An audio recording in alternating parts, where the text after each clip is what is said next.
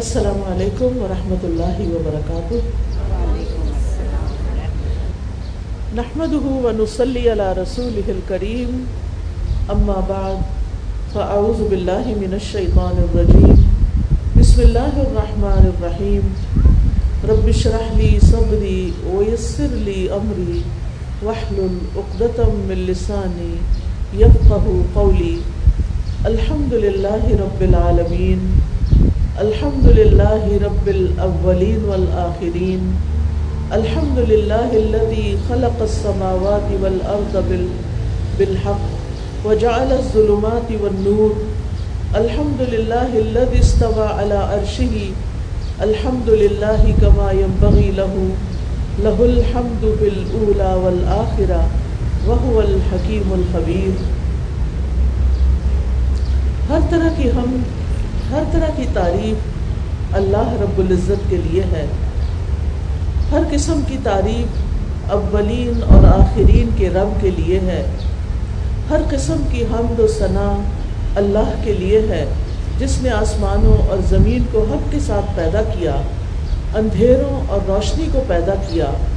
تمام قسم کی ہم اللہ کے لیے ہے، جو عرش پر مستوی ہے، جو عرش پر بلند ہے۔ اللہ کی حمد ایسی جیسا کہ اس کی شان کے لائق ہے، اسی کے لیے دنیا اور آخرت کی تمام تعریفیں ہیں اور وہ حکمت والا خوب خبر رکھنے والا ہے۔ معزز خواتین، ہم سب اس بات کو اچھی طرح جانتے ہیں کہ ہم اس دنیا میں ہمیشہ رہنے کے لیے نہیں آئے۔ ہمارے آنے کا بھی ایک وقت مقرر ہے اور جانے کا بھی ایک وقت مقرر ہے۔ اور یہ اللہ رب العزت کا بنایا ہوا ایک نظام ہے۔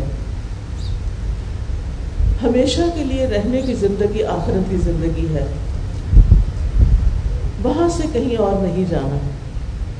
لیکن اس زندگی کی خوشیوں کا انحصار اس زندگی کے عمل پر ہے کہ یہاں ہم کیا کرتے ہیں۔ یہاں ہماری پرائرٹیز کیا ہے یہاں ہم کس چیز کے لیے محنت کرتے ہیں؟ کیا صرف اس دنیا کے لیے یا اس کے بعد کے لیے بھی۔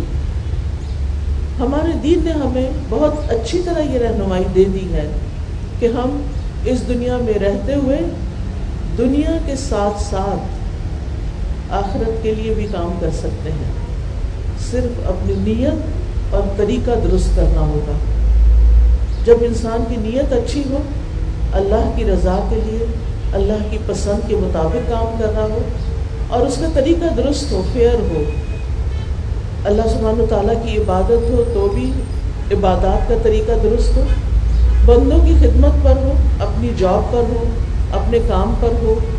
چاہے کسی بھی قسم کا کام ہے، اگر وہ اس کو پوری آنیسٹی کے ساتھ کر رہا ہے، تو یہی اس کی عبادت ہے۔ اور یہی چیز اس کو دنیا میں فائدہ دینے کے ساتھ ساتھ آخرت میں بھی فائدہ دے گی۔ لیکن اگر انسان آخرت کو بھول کر صرف دنیا پہ فوکس کرتا ہے، تو ایسا انسان خسارے میں ہے۔ اللہ تعالیٰ فرماتے ہیں، وَمِنْهُمْ مَنْ يَقُولُ رَبَّنَا آتِنَا فِي الدُّنْيَا حَسَنًا وَمَا لَهُ فِي الْآخِرَةِ مِنْ خَلَاقٍ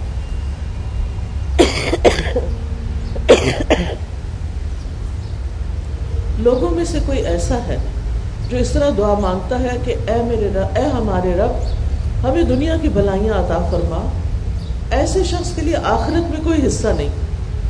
یعنی جو انسان آخرت کو بھول کر صرف اور صرف دنیا ہی مانگتا ہے، دنیا ہی اس کے دل میں سمائی ہوئی ہے، دنیا ہی کے لیے بھاگ دوڑ کر رہا ہے، پھر جب وہ کل قیامت کے دن اٹھے گا تو اسے وہاں کچھ نہیں ملے گا، اس لیے کہ اس نے وہاں کے لیے کچھ کیا ہی نہیں۔ اس سے اگلی آیت میں اللہ تعالیٰ فرماتے ہیں وَمِنْهُمْ مَنْ يَقُولُ رَبَّنَا آتِنَا فِي الدُّنْيَا حَسَنًا وَفِي الْآخِرَةِ حَسَنًا وَقِنَا عَذَابَ النَّارِ۔ اے ہمارے رب، ہمیں دنیا میں بھی بھلائی عطا فرما اور آخرت میں بھی بھلائی عطا فرما اور ہمیں آگ کے عذاب سے بچا۔ اُلَائِكَ لَهُمْ نَصِيبٌ مِّمَّا كَسَبُوا ایسے لوگوں کو حصہ ملے گا اس میں سے جو انہوں نے کمائی کی ہوگی۔ جتنا دنیا کے لیے کیا ہوگا وہ دنیا میں مل جائے گا اور جو آخرت کے لیے کیا ہوگا وہ آخرت میں مل جائے گا۔ تو عقل مند مومن وہ ہوتا ہے جو صرف دنیا پر فوکس نہیں کرتا، وہ اس دنیا کی ہر چیز سے اپنی آخرت کماتا ہے۔ وہ دنیا کا ہر کام اس لیے کرتا ہے کہ اسے اس کا ریوارڈ آخرت میں ملے۔ جہاں تک دنیا کی زندگی کا تعلق ہے، تو صورت القحف میں اللہ تعالیٰ فرماتے ہیں وَضْرِبْ لَهُمْ مَثَلَ الْحَيَاةِ الدُّنْيَا كَمَا إِنْ أَنزَلْنَاهُ مِنَ السَّمَاءِ فَاخْتَلَطَ بِهِ نَبَاتُ الْأَرْضِ فَأَصْبَحَ هَشِيمًا تَذْرُوهُ الرِّيَاحُ وَكَانَ اللَّهُ عَلَى كُلِّ شَيْءٍ مُقْتَدِرًا الْمَالُ وَالْبَنُونَ زِينَةُ الْحَيَاةِ الدُّنْيَا وَالْبَاقِيَاتُ الصَّالِحَاتُ خَيْرٌ عِنْدَ رَبِّكَ خیر ان ربی کا ثواب و اور ان لوگوں کے لیے دنیا کی زندگی کی مثال بیان کیجیے جیسے پانی ہو، جسے ہم نے آسمان سے اتارا اور اس کے ساتھ زمین کی نباتات خوب مل جل گئی، پھر وہ چورا بن گئی۔ یعنی زمین خوب خوب یعنی ایک ہی بارش ہوتی ہے تو آپ دیکھتے ہیں کہ لش گرین پودوں کا رنگ ہی بدل جاتا ہے، ان کی چمک ہی بدل جاتی ہے۔ تو یہ سب کچھ دنیا کی رونق آ جاتی ہے جب انسان کے پاس دنیا آتی ہے۔ لیکن پھر الٹیمیٹلی اس ساری گرینری، ان باغات کا حال کیا ہوتا ہے کہ وہ چورا بن جاتے ہیں، جسے ہوائیں اڑائے لیے پھرتی ہیں۔ اور اللہ ہمیشہ سے ہر چیز پر پوری قدرت رکھنے والا ہے۔ یہ مال اور بیٹے، یہ تو محض دنیا کی زندگی کی رونق ہیں، یہاں کی زینت ہیں۔ ورنہ آپ کے رب کے ہاں باقی رہنے والی نیکیاں ہی ثواب کے لحاظ سے بھی بہتر ہے اور اچھی امیدیں لگانے کے لحاظ سے بھی بہتر ہے یعنی جو چیز آخرت میں فائدہ دے گی، وہ مال اور بیٹے نہیں۔ ہاں مال سے اگر اچھے کام کیے اور بیٹوں کو نیکی کے رستے پہ لگایا اور ان کو اللہ کا فرما بردار بنایا، تو یہ دونوں چیزیں بھی انسان کو آخرت میں فائدہ دیں گی۔ تو اس میں آپ دیکھیے کہ اللہ سبحانہ تعالیٰ نے دنیا اور اس کی نعمتوں کی بے ثباتی اور ان کے زوال اور ان کے فنا کو مثال سے ہمیں سمجھایا ہے۔ یعنی دنیا کی مثال دنیا کیا ہے؟ دنیا پانی کی طرح ہے۔ جیسے پانی آتا ہے، جیسے مال آتا ہے انسان کے پاس، تو کیا ہوتی؟ مال کی ریل پیل کے ساتھ ایک زندگی کی خوبصورتی آ جاتی ہے۔ انسان ہر چیز کے اندر، چاہے لباس ہو، چاہے گھر ہو، چاہے گاڑی ہو، ہر چیز کے اندر وہ خوبصورتی ڈھونڈنے لگتا ہے۔ اس سے پہلے جب مال نہیں ہوتا، تو کسی بھی طرح اپنی ضروریات پوری کرتا ہے۔ لیکن جب مال زیادہ ہوتا ہے تو پھر اس کو ہر چیز کے اندر برانڈ چاہیے ہوتا ہے، ہر چیز کو خوبصورت دیکھنا چاہتا ہے۔ تو اللہ تعالیٰ فرماتے ہیں کہ یہ دنیا پانی کی طرح ہے، جو اللہ آسمان سے اتارتا ہے، رزق بھی اللہ ہی دیتا ہے۔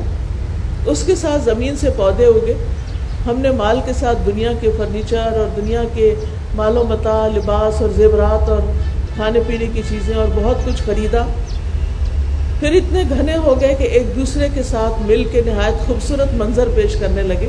جیسے ایک باغ اگتا ہے تو آپ دیکھیں باغ میں آپ مختلف پودے لگاتے ہیں اور شروع میں جب لگاتے ہیں تو الگ الگ الگ سے نظر آتے ہیں، لیکن جب سارے وہ کھل اٹھتے ہیں اور سارے اپنے جوبن کو پہنچتے ہیں تو وہ ایک دوسرے کے ساتھ مل کے اس کے حسن میں کئی گنا زیادہ اضافہ کرتے ہیں۔ تو اسی طرح جب زیادہ دنیا آتی ہے تو پھر انسان ہر چیز کو رینیو کرتا ہے اور اس طرح وہ مل جل کے ہر چیز ایک خوبصورتی دے رہی ہوتی ہے۔ اسے دیکھ کر انسان خوش ہو جاتا ہے۔ پھر کچھ ہی دن کے بعد ایک چیز پرانی ہو جاتی ہے، دوسری ٹوٹ جاتی ہے، تیسری آؤٹ ڈیٹڈ ہو جاتی ہے۔ جیسے پودے بھی ایک مرجھا جاتا ہے، ایک کے پھول ختم ہو جاتے ہیں، اس کا سیزن ختم ہو گیا، اس کی لائف ختم ہو گئی اور اس کو کیڑا لگ گیا، اس کو یعنی کرتے کرتے وہ باغ اجڑنا شروع ہو جاتا ہے۔ اور پھر وہ پتے اور وہ سب گرد و غبار بن کے رہ جاتا ہے۔ تو اسی طرح گھروں کا حال ہے، اسی طرح انسان کی دنیا میں رونقیں ہیں۔ انسان بڑا ہوتا ہے، شادی کرتا ہے، بچے ہوتے ہیں۔ پھر بچوں کے حساب سے گھر بنتا ہے۔ پھر ہر بچے کا ایک کمرہ ہوتا ہے۔ گھروں میں خوب چہل پہل، رونق ہوتی ہے۔ بچے کھانے کی میز پہ کٹھے ہوتے ہیں۔ ایک چہل چہل پہل۔ پھر آہستہ آہستہ بڑے ہوتے جاتے ہیں، پھر ایک نکلتا ہے موو آؤٹ کرتا ہے، پھر دوسرا جاتا ہے، پھر تیسرا، پھر ماں باپ بالکل اکیلے رہ جاتے ہیں۔ پھر ان میں سے ایک جاتا ہے، پھر دوسرا بھی چلا جاتا ہے، پھر وہ گھر بند ہو جاتا ہے۔ ہم سب اپنے اپنے والدین کے گھروں کو دیکھیں۔ ہم ماشاء اللہ بارہ بہن بھائی تھے اور ہمارا گھر اتنا بارونق تھا کہ ہر وقت رشتہ دار آئے ہوئے ہوتے تھے اور یعنی کسی وقت کچھ خالی نہیں ہوتا تھا۔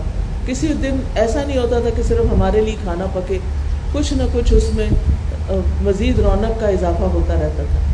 لیکن ایک کے بعد ایک ایک کے بعد ایک، جاتے جاتے جاتے، پھر ابو فوت ہو گئے، پھر امی فوت ہو گئی پھر وہ گھر بک گیا، پھر وہ وہاں پر انہوں نے اس بلڈنگ کو، بہت بڑی بلڈنگ تھی، اس کو توڑ پھوڑ کے وہاں نیا پلازا بنا دیا۔ نئی نئی دنیا، نئی رونقیں، نئی، نیا سب کچھ نئی نئی چیزیں۔ تو یہی حال ہے اکثر جگہوں کا کہ کتنا بھی بڑا گھر ہو، کتنی بھی زیادہ دنیا ہو، کتنے بھی لوگ ہوں، کتنے بھی افراد ہوں، کچھ ہی عرصہ لگتا ہے کہ ہر چیز میں تبدیلی آ جاتی ہے اور انسان تنہا رہ جاتا ہے اور ایک دن تنہا انسان بھی دنیا سے رخصت ہو جاتا ہے۔ اب آپ دیکھیں کہ جب ہم دنیا سے جاتے ہیں، موت کے ساتھ ہر چیز سے جدائی ہو جاتی ہے۔ اور اپنے ساتھ کئی آرزویں لے کے مٹی کے نیچے جا کے انسان دفن ہو جاتا ہے۔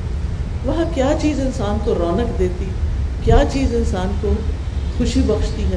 کیا چیز انسان کی زندگی میں، اس برزخ کی زندگی میں خوبصورتی لاتی ہے؟ وہ صرف اور صرف انسان کے اعمال ہوتے ہیں۔ جیسے جیسے اس نے دنیا میں اچھے عمل کیے، وہ اس اس کے پاس آ جاتے ہیں۔ سر کی طرف سے، دائیں طرف سے، بائیں طرف سے، پاؤں کی طرف سے، اوپر سے، نیچے اس کو پروٹیکٹ کرتے ہیں۔ بلکہ موت کے ساتھ ہی انسان اگر اس نے اچھے اعمال کیے ہوئے ہوں تو اگلی زندگی اس کے لیے انتہائی خوبصورت خوبصورت ہو جاتی۔ ریسنٹلی ہماری ایک ساتھی کی کووڈ میں ڈیتھ ہوئی تو چونکہ میں کافی دن کے بعد کراچی آئی ہوں تو سب کا حال چال پوچھنی ہوں اس کا کیا حال ہے، اس کا کیا۔ تو پتہ چلا کہ وہ میں چونکہ جہاں خواتین کلب میں جہاں ہمارا سینٹر ہے، وہاں جاتی تھی۔ تو ہمیشہ وہ بھاگتی دوڑتی، ان کا چہرہ مجھے ہمیشہ مسکراتا ہوا یاد آتا ہے۔ یعنی میں اگر ان کے بارے میں سوچتی ہوں تو مجھے صرف ان کا مسکرانا یاد آتا ہے۔ کچھ لوگ ایسے ہوتے ہیں نا کہ جو کچھ بھی ہو لیکن وہ خوش مزاج رہتے ہیں۔ ان کے مزاج میں نہیں تبدیلی آتی۔ وہ حالانکہ ان کی زندگی میں کئی دکھ اور غم تھے۔ غم ہیں دکھ ہیں مسئلے ہیں، پریشانیاں ہیں۔ لوگوں کی طرف سے تکلیف پہنچی ہے لیکن ان کا رویہ نہیں بدلتا۔ وہ اپنی ذات میں خوشی رہتے ہیں۔ تو ان کے ان کی بیٹی سے میں نے تفصیل پوچھی کہ کیا ہوا ان کو؟ تو بتا رہی تھی کہ کس طرح اچانک ہی ان کے اوپر بیمار ہوئی اور پھر وہ بتا رہی تھی کہ جس رات وہ فوت ہوئی ہیں، تو ایسے اوپر کی طرف دیکھ کے تو مسکرا رہی تھی۔ تو پھر کہتی ہیں، اللہ مجھے لے جا، مجھے لے جا۔ یعنی جیسے کوئی خوش ہو رہا ہو کہ بس دیر کیوں ہو رہی ہے، میں اپنے رب سے ملاقات کے لیے چلوں۔ اور کہتے ہیں کہ تھوڑی دیر کے بعد انہوں نے اللہ کہہ کے انگلی اٹھائی آسمان کی طرف اور سی ایکسپائرڈ تو میں یہ سوچتی ہوں کہ خوش قسمت تو وہ ہے جس کا انجام اچھا ہے، جس کا خاتمہ اچھا ہے۔ اور وہ اسی صورت میں ہو سکتا ہے جب اعمال اچھے ہوں۔ جب انسان کے اعمال اچھے ہوتے ہیں تو اس کی قبر کی زندگی اتنی خوشگوار ہوتی ہے کہ وہ دنیا کو بالکل یاد نہیں کرتا۔ ہم اس انسان کو یاد کر کر کے رو رہے ہوتے ہیں کہ ہم سے بچھڑ گیا۔ اس کو ہم نہیں یاد آتے، وہ ہماری کمی نہیں محسوس کرتا۔ کیونکہ وہ ہم سے زیادہ اچھے حال میں ہوتا ہے۔ لیکن جو شخص جس کے پاس عمل نہیں ہوتے، نہ نمازیں پوری، نہ روزے پورے، نہ صدقہ خیرات، نہ ہی کوئی بندوں کے ساتھ بھلائی، نہ دنیا میں رہ کے کسی کی زندگی میں کوئی ویلیو ایڈ کی، کچھ بھی نہیں۔ بس ایسے ہی جی رہے ہیں جی رہے ہیں جی رہے ہیں اور کچھ کسی کے لیے کچھ بھی نہیں کر رہے۔ صرف اپنی ذات می مائی سیلف میرے پرابلم میری زندگی، میری مسئلے، میں میری مشکلات اتنے سیلف سینٹرڈ کہ اپنے سوا کچھ نظر ہی نہیں آتا۔ ہر ایک سے شکوہ، ہر ایک سے گلا حاصل کیا۔ یہی گلے شکوے لے کے جب انسان دل میں مرتا ہے تو وہ ختم نہیں ہو جاتی، دل کی تکلیف وہ ساتھ قبر میں بھی جاتی ہے۔ اور پھر آخرت تک ساتھ ہی ہوتی ہے وہ۔ اس لیے انسان کو زندگی وہ جینی چاہیے کہ جس میں واقعی انسان رب سے راضی اور رب اس سے راضی ہو۔ اور وہ اس زندگی میں جانے کی تمنا کرے۔ حضرت بلال رضی اللہ عنہ کے بارے میں آتا ہے کہ جب وہ فوت ہونے لگے تو اس سے پہلے ان کی تو مسکرا رہے تھے۔ تو ان کی وائف نے پوچھا کہ آپ موت کے کنارے پہنچے ہوئے اور آپ مسکرا رہے ہیں؟ تو کہنے لگے کہ غدن نل تقی الحبا کل ہم اپنے پیاروں سے جا کے ملیں گے۔ یعنی محمد صلی اللہ علیہ وسلم اور ان کے ساتھیوں سے جا کر ملاقات کریں گے۔ تو یہ ایک حقیقت ہے کہ جس جو شخص اللہ اور اس کے رسول صلی اللہ علیہ وسلم سے محبت رکھتا ہے۔ اور پھر موت کے بعد وہ محبت برقرار رہتی ہے۔ تو پھر اس کو تو یہی شوق ہوگا نا، میں اللہ سے ملاقات کروں اور میں محمد صلی اللہ علیہ وسلم سے ملاقات کروں۔ لیکن اگر عمل ہمارے ویسے نہیں، تو پھر یہ شوق نہیں ہو سکتا۔ اگر ہماری زندگی قرآن و سنت کے مطابق نہیں، تو پھر یہ شوق نہیں ہوگا کہ ہم بس اللہ سے ملاقات کریں یا اللہ کے رسول صلی اللہ علیہ وسلم سے جا کے ملاقات ہوگی۔ تو خوش قسمت ہے وہ، جن کی قبر کی زندگی جو ہے وہ بہترین ہے اور پھر جن کی آخرت اس سے بھی اچھی ہے، کیونکہ قیامت کا دن تو یوم الدین ہے جس میں انسان کو اس کے اعمال کی جزا ملنے والی ہے، اعمال کا بدلہ ملنے والا ہے۔ تو جہاں تک دنیا کی زندگی کا تعلق ہے، تو دنیا کی زندگی تو ایک آزمائش ہے اور فنا ہونے والا گھر ہے۔ اور آخرت کے مقابلے میں اللہ تعالیٰ فرماتے ہیں صورت النساء میں کل متا دنیا قلیل والآخرت خیر لمن اتقا۔ کہہ دیجیے دنیا کا سامان تو بہت تھوڑا ہے اور آخرت اس کے لیے بہتر ہے جو تقوی اختیار کرے، جو اللہ سے ڈرتا ہو۔ کسی کے ساتھ بھی معاملہ کرے تو اس میں بیچ میں اللہ کو بیچ میں سمجھے کہ اللہ مجھے دیکھ رہا ہے۔ میں کسی کی پیٹ پیچھے بھی اس کے ساتھ برا نہیں کر سکتی ورنہ کل کوئی بچی اپنا مسئلہ لے کر آئی تو وہ بتا رہی تھی کہ اس کو اپنے گھر میں کتنی پریشانی ہوتی ہے۔ میں نے کہا، مسئلہ کیا؟ پریشانی کس بات کی؟ یعنی گھر والوں کے رویے کی۔ خاص طور پر جیسے ساس وغیرہ کے رویے کی۔ میں نے کہا، اس رویے میں کیا ہوتا ہے؟ میں ڈگ کر رہی تھی تاکہ مجھے پتہ چلے کہ پرابلم ہے کیا۔ تو پتہ چلا کہ گھر میں ماحول کچھ اس طرح کا ہے کہ جو شخص بھی اٹھ کے جاتا ہے، اس کے پیچھے اس کا مذاق، اس کے خلاف بات۔ یعنی غیبت کو تو ہم نے کچھ سمجھا ہوا ہی نہیں۔ اور کسی کے عیب نکالنے کو تو ہم نے کوئی برائی نہیں سمجھا۔ حالانکہ جب انسان کسی کی طرف انگلی اٹھاتا ہے تو تین اپنی طرف ہو رہی ہوتی لیکن اپنی یعنی عقل تو اس کی کامل ہے نا کہ جس کو اپنی غلطی نظر آئے۔ وہ تو احمد ہے نا جو صرف دوسروں میں نکتہ چینی کرنا جانتا ہے اور دوسروں کی غلطیاں دیکھتا رہتا ہے اور اپنے آپ کو بھول جاتا ہے۔ تو بات یہ ہے کہ جو تقوی اختیار کرتا ہے، جو اللہ سے ڈرتا ہے، اس کو ضرورت نہیں ہوتی کہ وہ کسی کے منہ پہ بہت زیادہ خوشامد کرے۔ اور اس کو اس بات سے ڈر لگتا ہے کہ میں کسی کی پیٹ پیچھے کسی کی برائی کروں یا اس کو لیٹ ڈاؤن کروں دوسروں کی نظروں میں۔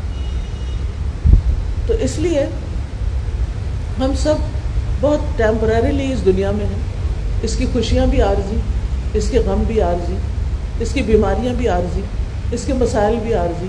سب کچھ جانے والا ہے، سب کچھ ختم ہونے والا ہے۔ جو ختم نہیں ہونا وہ میری اور آپ کی روح نے نہیں ہونا۔ روح ہمیشہ باقی رہنے والی روح کو یہ وقتی طور پر یہ لباس دیا گیا جسم کا کہ ہم کچھ کرنے کے قابل ہوں۔ خالی ایبسٹریکٹ روح دنیا میں کچھ کر نہیں سکتی تھی۔ لیکن جب ہم مریں گے، روح الگ کر دی جائے گی تو جسم بھی کچھ نہیں کر سکے گا۔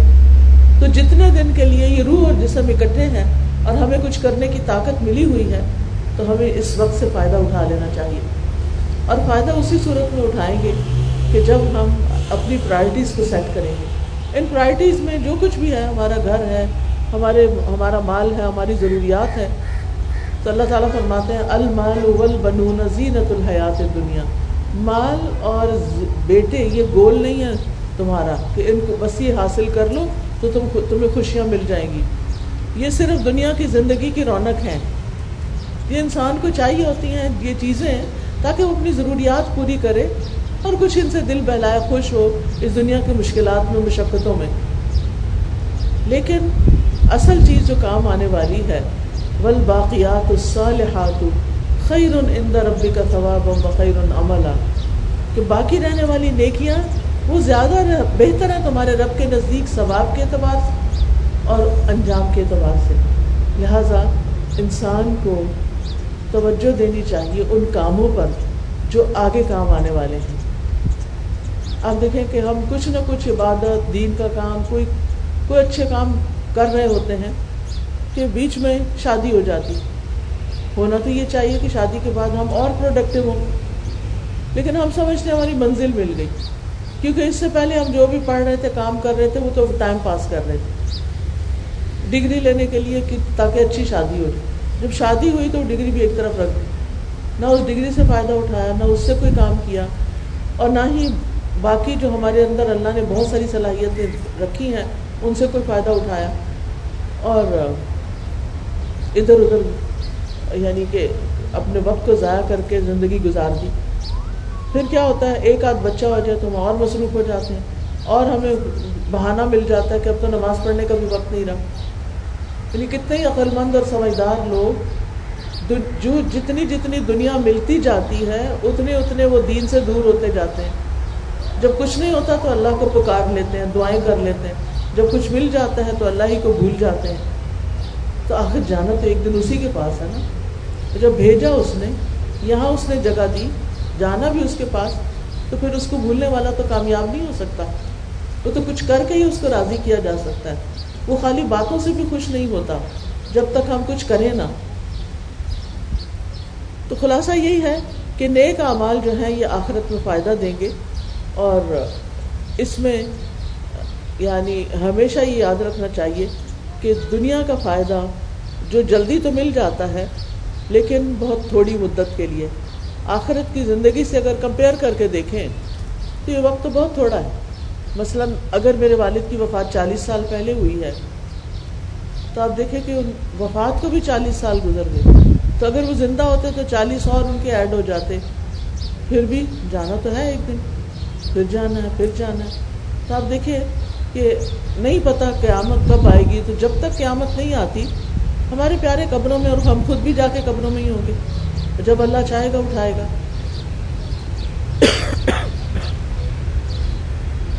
تو عقلمند انسان وہ ہے جو اس دنیا کی زندگی کے محدود وقت سے فائدہ اٹھائے اور اس سے دھوکہ نہ کھائے۔ دنیا کی چکا چوند اور دنیا کی خوبصورتی سے دھوکہ نہ کھائے اور اپنے وقت کو اچھے کاموں میں لگائے۔ دنیا ایک شراب کی طرح ہے جو جس تک آپ دوڑتے جاتے دوڑتے جاتے وہ آگے سے پتہ چلتا ہے یہ تو پانی ہی نہیں۔ یہ تو صرف شراب تھا۔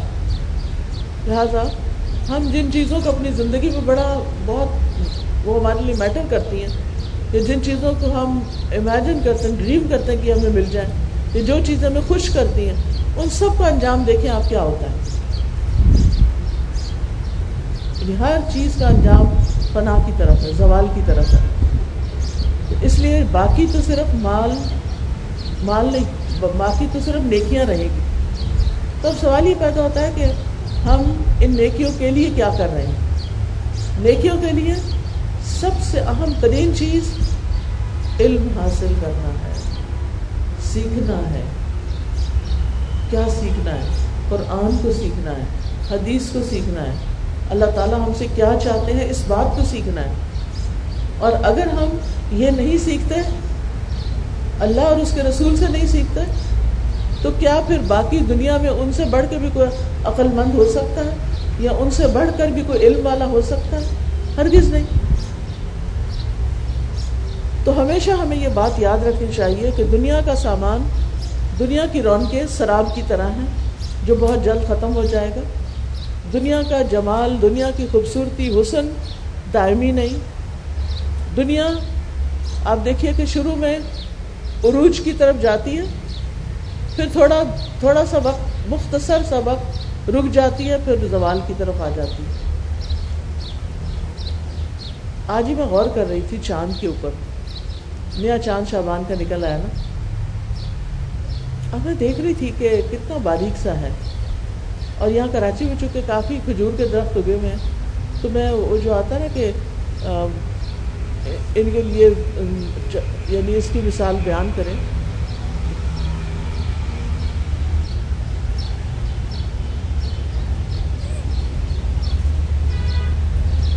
اس میں آپ دیکھیے کہ کس طرح چاند جو ہے ابتدا میں باریک سا ہوتا ہے، پھر آہستہ آہستہ آہستہ بڑھتا ہے، پھر تین دن خوب روشن ہوتا ہے۔ پھر آہستہ آہستہ ختم ہو جاتا ہے۔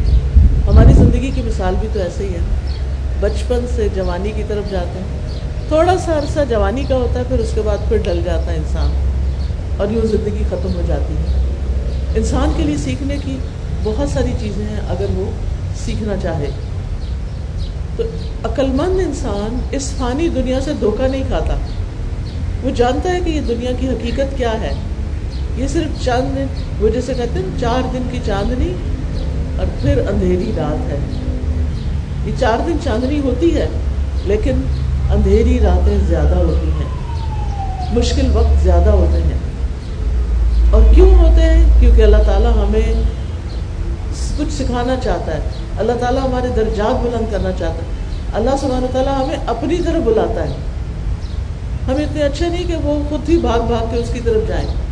لیکن جب ہم کوئی ایسا موقع دیکھتے ہیں جس میں کچھ ہماری دل کی مرضی بھی ہو رہی ہو، تو اس میں پھر ہم آگے بڑھنے کے لیے کچھ نہ کچھ تیار ہو جاتے ہیں۔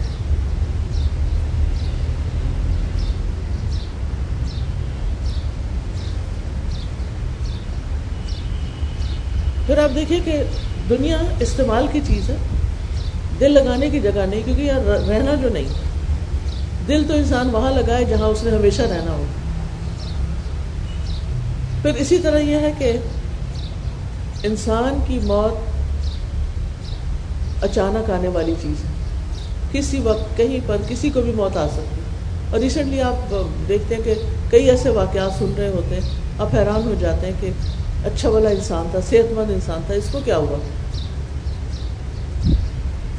اور پھر اصل میں آخرت اپنی وہی آباد کرتے ہیں جو اس دنیا کی زندگی کو کچھ خراب کرتے ہیں۔ یعنی دنیا کی زندگی اس وقت تک انسان کے اعمال کو کمزور کرتی رہتی ہے، جب تک اس کے سامنے آخرت کی فکر نہیں ہوتی۔ دنیا میں ہمارے ذمے کچھ فرائض کیے گئے ہیں، جن کو ادا کرنا بہت ضروری ہے، جن کی پوچھ ہوگی، جن میں سے ایک نماز ہے، اس کا سب سے پہلے سوال کیا جائے گا۔ اگر وہ پوری نہیں تو حساب ہوگا۔ اور پھر اگر توبہ ہی نہیں کی، سزا ملے گی۔ پھر آپ دیکھیے باقی بھی عبادات۔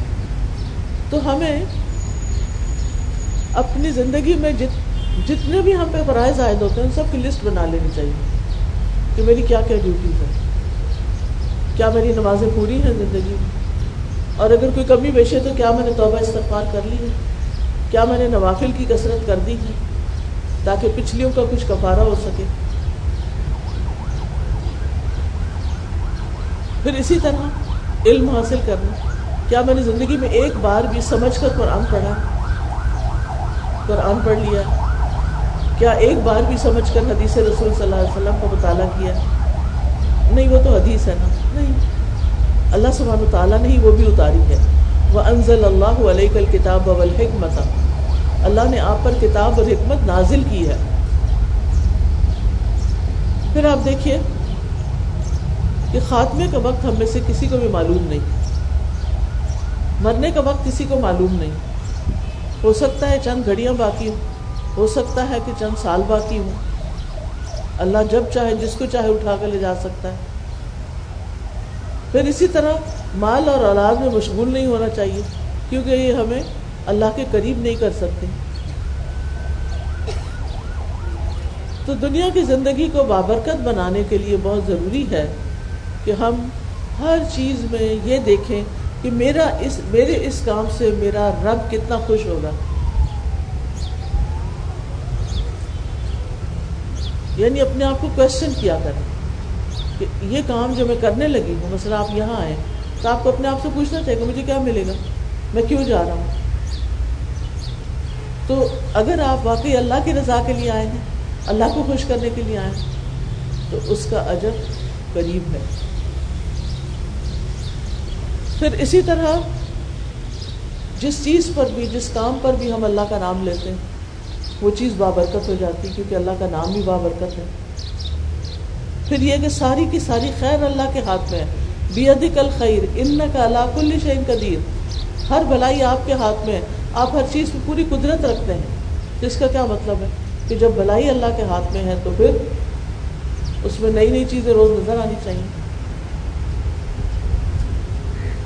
اب آپ دیکھیے کہ ساری کی ساری خیر اگر ہم نے مانگنی ہے تو کس سے مانگیں گے پھر؟ اللہ سبحانہ تعالیٰ سے۔ پھر اللہ تعالیٰ تمام مخلوقات کے رزق کا مالک ہے۔ اس کے پاس آسمانوں اور زمینوں کی کنجیاں ہیں۔ اسی نے زمین میں برکتیں رکھی ہیں۔ وہی آسمان اور زمین سے برکتیں نازل بھی فرماتا ہے۔ اور پھر اگر ہم چاہتے ہوں کہ دنیا میں اللہ تعالیٰ کو راضی کرے، تو پھر اس کے لیے آپ یوں کریں کہ ان کاموں کی لسٹ بنا لیں جو اللہ تعالیٰ کو راضی کرتے ہیں۔ کس کس چیز سے اللہ تعالیٰ خوش ہوتے ہیں؟ ایک دن سنی سنائی، نہیں، پڑھ کے باقاعدہ۔ ان چیزوں کو دیکھیں جن سے اللہ راضی ہو۔ پھر اس کو میں ریپیٹڈلی کس طرح کر سکتی ہوں؟ پھر اسی طرح آپ دیکھیے، ابن القیم کہتے ہیں، برکت کا جامع راز یہ ہے کہ جو شخص بابرکت ہوتا ہے وہ وقت کی قیمت کو جانتا ہے اور یہ کہ ہر لمحے اللہ کی رضا کا کام کرتا ہے، جیسا کہ یہ وقت اور اس کی قیمت کا تقاضا ہے۔ پھر یہ ہے کہ اللہ کے سوا کسی کو راضی رکھنے کی رغبت نہ ہو۔ یعنی اللہ کے سوا کوئی اس بات کا حقدار نہیں کہ اس کو راضی کرنے کی رغبت کی جائے۔ پھر اسی طرح ہر ذمہ داری اللہ کا چہرہ چاہنے کے لیے ہونی چاہیے۔ یعنی جب کسی کے ساتھ کوئی کمٹمنٹ کرے، تو اس کے کانسیکوینسز دیکھے کہ کس کے ساتھ جا رہے ہیں، کیا کر رہے ہیں۔ پھر اسی طرح اپنی ذمہ داری، عادت اور معمول کی بجائے اللہ کی خاطر ادا کرنے کو ترجیح دیں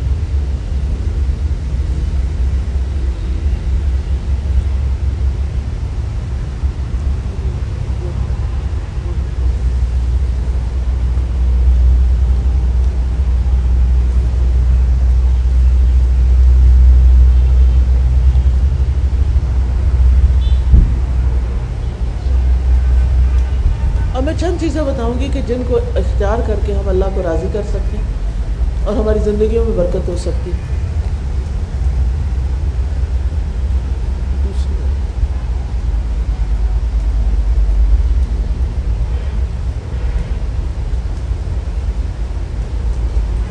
سب سے پہلی چیز،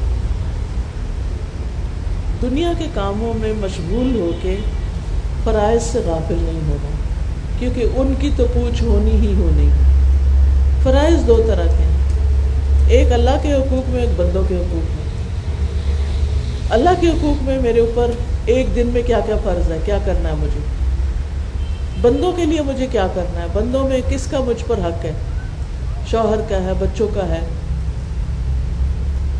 اتنا ہی کام کریں کہ جس میں دوسروں کے حقوق متاثر نہ ہوں۔ کیونکہ قیامت کے دن وہ اپنا حق مانگنے کے لیے آ جائیں گے۔ اگر ہم بچوں کو اگنور کریں گے، اب اس کا یہ مطلب نہیں کہ ہر وقت بچوں کو گود میں بٹا کے بیٹھے۔ یہ نہیں۔ لیکن ان کے تربیت کی، ان کی دینی تعلیم کی جو ذمہ داری ہم پہ عائد ہوتی ہے، وہ ہم نے کتنی پوری کی اور کتنی پوری کر رہے ہیں۔ قرآن مجید میں اللہ تعالیٰ فرماتے ہیں، وہ ایسے لوگ ہیں جنہیں اللہ کے ذکر سے اور نماز قائم کرنے اور زکوٰۃ دینے سے نہ کوئی تجارت غافل کرتی ہے، نہ کوئی خرید و فروخت، وہ اس دن سے ڈرتے ہیں جس میں دل اور آنکھیں الٹ جائیں گی یعنی قیامت کے دل سے۔ تو اس لیے بہت ضروری ہے کہ خیر و برکت بلائی پانے کے لیے ہم عبادت کے لیے وقت ضرور نکالیں۔ چاہے گھر میں ہو چاہے ڈیوٹی پر ہو چاہے فارغ ہو چاہے مصروف ہو فرض تو فرض ہے۔ اس کی تو معافی ہے ہی نہیں۔ پھر آپ دیکھیے کہ اس میں خاص طور پر جو فرض کی ادائیگی ہے، کہ ڈیلی بیسس پر وہ تو نماز ہے۔ نبی صلی قرآن مجید میں اللہ تعالیٰ حضرت اسماعیل علیہ السلام کو کہتے ہیں وہ مر اہل کبصلاتی وسطبر علیہ اپنے گھر والوں کو نماز کا حکم دیں اور خود بھی پابند رہیں۔ یعنی ہسبینڈ کا فرض ہے، بیوی کو یاد کرائے، بیوی کا فرض ہے ہسبینڈ کو یاد کرائے۔ پھر اسی طرح باقی جو ارکان ہیں، ان میں سے بھی نوافل اگر آپ پہلے کر سکتے، جیسے عمرے پہ جانا، حج پہ نہیں جا سکتے، تو عمرے پہ چلے جائیں۔ اگر وہ بھی نہیں کر سکتے، تو دل میں شوق ضرور رکھیں کہ اللہ تعالیٰ ہمیں لے جائے۔ کیونکہ پے در پہ حج اور عمرہ کرنے سے فقر دور ہوتا ہے غربت دور ہوتی ہے انسان کی۔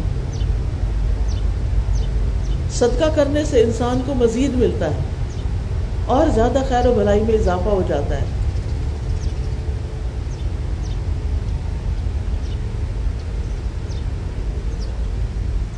پھر آپ دیکھیے کہ اگر ہم زندگی میں برکت لانا چاہتے ہیں، تو ہمارا تعلق بابرکت کتاب سے جڑ جانا چاہیے۔ قرآن مجید میں آتا ہے، کتاب ان انزل نہ ہو الہی کا مبارک ان لیت دبر آیات ہی ولی تذکر اول الباب جو کتاب ہم نے آپ کی طرف نازل کی ہے۔ یہ بڑی برکت والی ہے، تاکہ لوگ اس کی آیات میں غور و فکر کریں اور اہل عقل اس سے سبق حاصل کریں۔ تو یہ کتاب بھی بہت مبارک کتاب ہے۔ پھر اسی طرح قرآن کے سبب گھروں میں کشادگی آتی ہے۔ قرآن پڑھنے والوں کا ابو حریرا کہا کرتے تھے، بے شک قرآن پڑھنے کی وجہ سے گھر اپنے رہنے والوں کے لیے کھلے ہو جاتے ہیں۔ اس میں فرشتے حاضر ہوتے ہیں۔ شیاطین اس گھر کو چھوڑ دیتے ہیں اور اس کی خیر و برکت بہت بڑھ جاتی ہے۔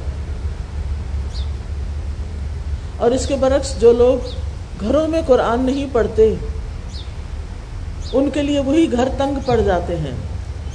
ان کی وہاں ضروریات پوری نہیں ہوتی۔ فرشتے اس کو چھوڑ دیتے ہیں، شیطان اس میں بسیرا کر لیتے ہیں اور اس کی خیر و برکت کم ہو جاتی۔ ہے پھر اسی طرح ہم دیکھتے ہیں کہ قرآن مجید صرف پڑھنے کے لیے نہیں آیا، بلکہ عمل کرنے کے لیے آیا ہے۔ اور اللہ تعالیٰ کو پتا تھا کہ چودہویں صدی میں لوگوں کے اندر بہت قیاس ہو جائے گا اور بہت لڑائی جھگڑا ہوگا کہ ان کے یعنی ان کی جو آپس کی کھینچا تانی اور بہت ساری ایسی چیزیں کہ جو نہیں ہونی چاہیے تھی۔ تو ان کو کوئی اور قرآن دیا جائے یا کوئی اور لیڈر آئے تو نہیں، اللہ تعالیٰ کو پہلے سے پتا تھا، اس نے ساری رہنمائی اس کتاب کے اندر کر دی پھر اسی طرح کام کاج کے دوران اللہ کا ذکر کثرت سے کرتے رہے۔ کبھی سبحان اللہ، کبھی الحمد للہ کبھی لا الہ الا اللہ، کبھی اللہ اکبر۔ کیا آپ کو معلوم ہے کہ ایک دفعہ الحمد للہ کہنے سے کیا فائدہ ہوتا ہے؟ الحمد للہ ایک دفعہ اگر انسان کہتا ہے دل سے تو اس کو کیا ملتا ہے؟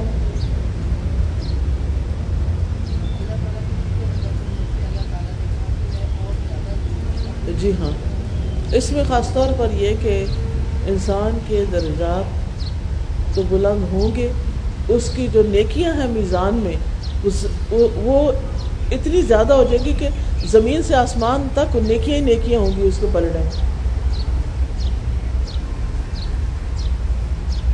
پھر آپ دیکھیے کہ اللہ کا ذکر جو ہے نا، یہ کامیابی کی علامت ہے، باعث سکون ہے، افضل ذکر ہے لا الہ الا اللہ۔ ایک بار سبحان اللہ اور الحمد للہ کہنے سے میزان بھر جاتا ہے۔ پھر اسی طرح کثرت سے استغفار کرنا، نیکی کے کام کرنا، نیکی نیکی کے کاموں سے رزق میں بہت برکت آتی ہے۔ پھر والدین سے نیکی کرنے سے عمر اور برکت بڑھتی ہے۔ پھر سلا رحمی، رشتہ داروں کے ساتھ اچھا سلوک، دوسروں کو خیر پہنچانا، اپنے شر سے روکنا۔ اور لوگوں میں سب سے بہترین وہ ہے جو، لوگوں میں سے بہترین لوگ وہ ہیں جو سب سے زیادہ دوسروں کو نفع دینے والے ہیں۔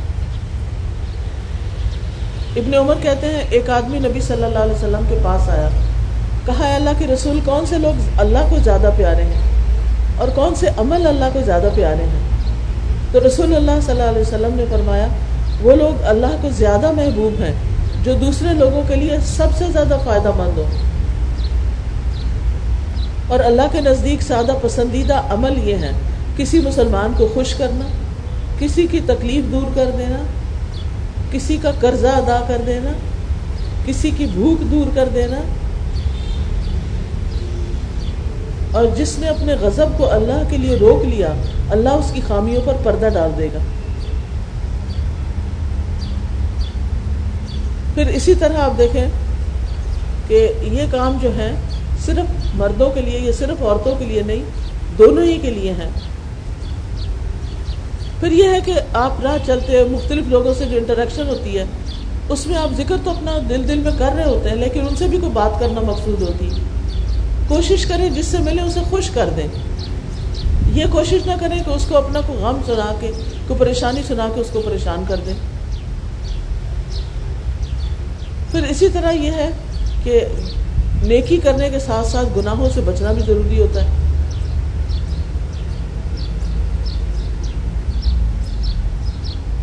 پھر یہ کہ دن کے پہلے حصے میں کام شروع کریں، جو بھی کام کرنا ہو، اپنے اوقات کو منظم کریں، ٹائم ٹیبل بنائیں۔ جتنے بھی آپ کے ٹاسک ہیں ان کو لکھ لیں تاکہ کوئی مائنڈ سے اسکپ نہ کر جائے۔ چاشت کی نماز تک بیٹھے رہیں، ذکر ازگار کرتے رہیں۔ پھر نماز پڑھ کے اپنے کاموں میں مشغول ہو، تو ایک حاجر عمرے کا ثواب مل چکا ہوتا ہے آپ کو۔ پھر اسی طرح تمام معاملات میں سنت پر عمل کرنے کی سوچیں۔ دائیں ہاتھ سے کھانا۔ پھر اسی طرح چھوٹی چھوٹی سنتیں، پھر بڑی بڑی، پھر اس سے بڑی۔ پھر خرید و فروخت میں سچ بولنا۔ اللہ سبحانہ تعالیٰ کے نام پر اگر کسی سے کوئی معاہدہ کیا ہے، تو اس معاہدہ کو پورا کرنا۔ پھر اسی طرح شکر ادا کرنا نعمتوں پر، جو بھی اللہ نے دیا ہے۔ تو اپنی دنیا کے کام کاج کے ساتھ یہ کام اگر ہم کرتے رہیں، تو ہماری زندگی ایک بیلنسڈ زندگی ہوگی اور اللہ سبحانہ تعالیٰ کو ہم خوش کر کے اس دنیا سے جائیں، کیونکہ واپس تو اسی کی طرف جانا ہے نا۔ اگر ہم نہیں خوش کریں گے تو جانا تب بھی ہے۔ لیکن پھر ان کے ساتھ کیا سلوک ہوگا؟ اللہ تعالیٰ ہم سب کو بچا کر رکھے انسان کا شکر ادا کرنا جو ہے، حال اور مستقبل دونوں میں نعمتوں کو لانے والا ہے۔ وہ کہتے ہیں ابن القیم کہتے ہیں کہ انسان جو تقوی اختیار کرتا ہے، اللہ تعالیٰ اس کے سارے کام آسان کر دیتے اور وہ یہ بھی کہتے ہیں کہ گناہ کا ایک سزا یہ بھی ہے کہ ان گناہوں کی وجہ سے جو نعمتیں ملی ہوتی وہ بھی ضائع ہونے لگ جاتی تو اللہ تعالیٰ سے دعا ہے کہ وہ ہمیں ایک بہترین زندگی بسر کرنے کی توفیق دے۔ اگر آپ لوگوں کے کچھ کوشچنز ہوں تو اس کا میں جواب دے سکتی ہوں۔ سبحان اللہ وب حمدی کا اشد اللہ الہ اللہ انت، استغفرک و اتوب الیک۔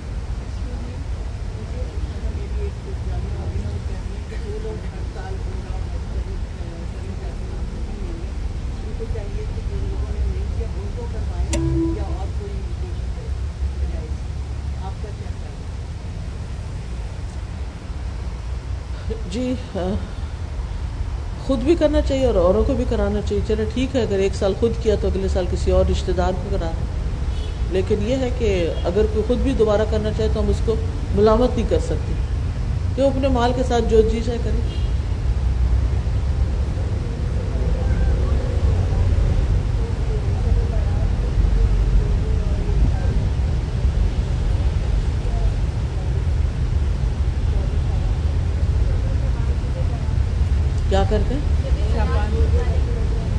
نبی صلی اللہ علیہ وسلم کے سے تو کوئی ثابت نہیں ہے چیز ایسی کہ وہ شب برات بناتے تھے۔